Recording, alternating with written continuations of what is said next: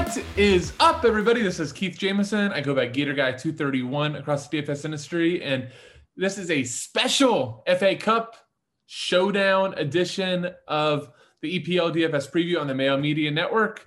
Um, and you know we have a big game uh, tomorrow, the semifinals between Chelsea and Manchester City, and the the prize pool reflects it. We have ten thousand to first, almost three thousand entries in the main GPP. So here it is to give you a quick breakdown kind of an idea of maybe what to expect tactically, or at least what I expect to see happen. A few picks, and hopefully, uh, you know, some ideas to construct these lineups. You know, City and Chelsea slates to me are actually by themselves can sometimes be one of the harder slates. So put them together, and there's going to be a lot of ways to make lineups. Uh, so I think there'll be a lot of differentiation in GPPs, and uh, hopefully these picks can get set you off well. So just a quick reminder to mash that subscribe button uh, to be part of the Media, Media, Media Network. Like, comment, subscribe is really appreciated. Um, you can find me on FSI DFS uh, doing you know soccer videos all throughout the week. So would love if you check those out as well. All right, let's get into the picks.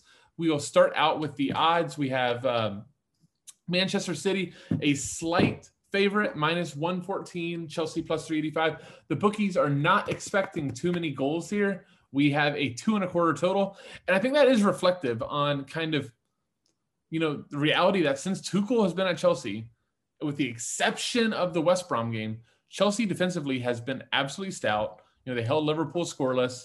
Um, you know, even versus Porto, where they were accepting a lot of pressure, they still held scoreless. So you know, it's really rare to see city games where they don't have huge totals.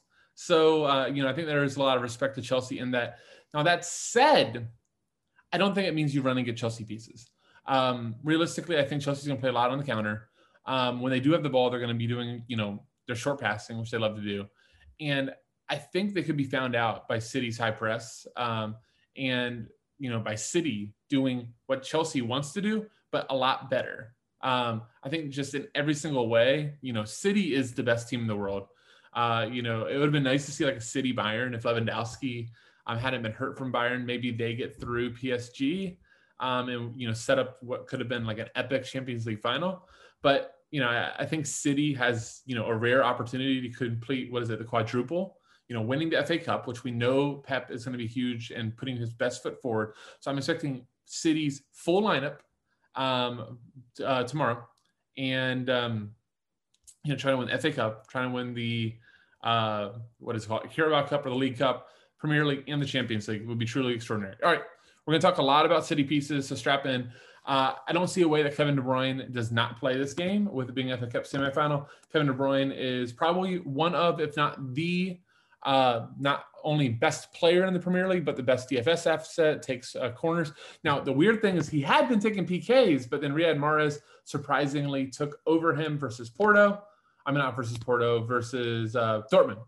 Um, so I think Kevin De Bruyne, Phil Foden looked absolutely phenomenal over the last two legs. You know, he could make way for Raheem Sterling, but who, whichever one of those guys starts up top, I would love, as well as Riyad Mahrez. You know, I think – realistically, City has a ton of options up front. They can do what they did in the Champions League, and they start Foden, um, Kevin De Bruyne as a false nine, and uh, Riyad Mahrez off the right. You know, they could bring Ferran Torres in. You know, the former stud from Valencia. Um, you know, they can put Hayes, uh, Kevin De Bruyne back in the midfield, bring Jesus in to lead the line. Sterling off the left. There's just so many options at City. It's going to be important to look at those lineups. But I do think that at minimum, you're at two City attackers potentially because of some soft pricing, you can get three. Now, Mason Mount, I think, is going to be the the part where you know ownership starts differentiating. If you just look at logs, you know, you go Mason Mount, it's a lock, you know.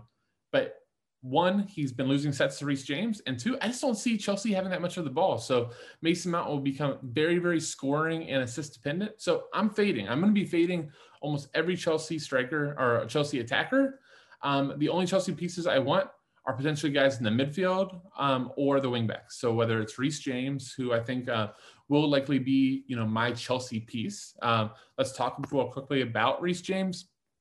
Uh, he is only uh, 6,600. Um, if there is crossing, if there is, you know, open play value, I think a lot of it's going to come through him. Additionally, he takes corners. So, um, you know, I think that he's by far my favorite Chelsea piece. Um, ben Chilwell, I can see um, having some ownership at 6,800, especially with his big logs. You know, the, the fact that he has a big log there actually makes me want to fade him for Reece James, you know, who, you know, people that don't play soccer every week are going to go, oh, Ben Chilwell is better than Reece James. Remember, these are the FA Cup game logs. These are not the, the whole season. These are not EPL game logs. So there is going to be a little bit of edge to be had there. Um, let's see if I passed up anybody from City.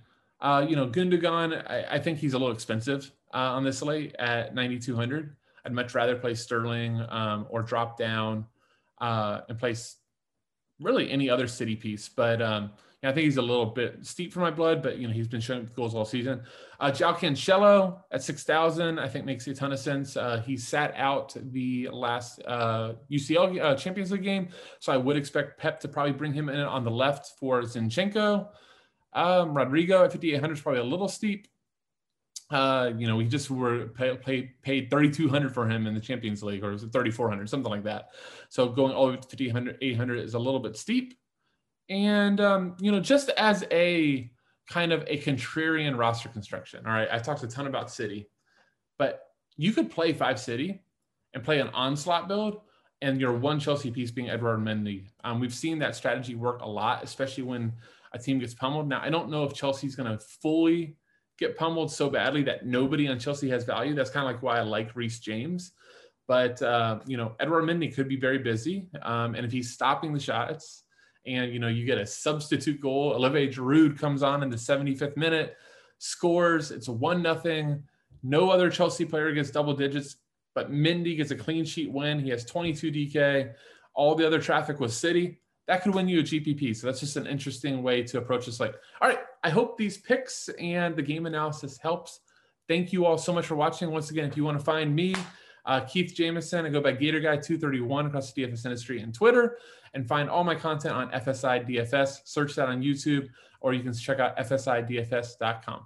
Thank you all. Have a great weekend. Great weekend, and see.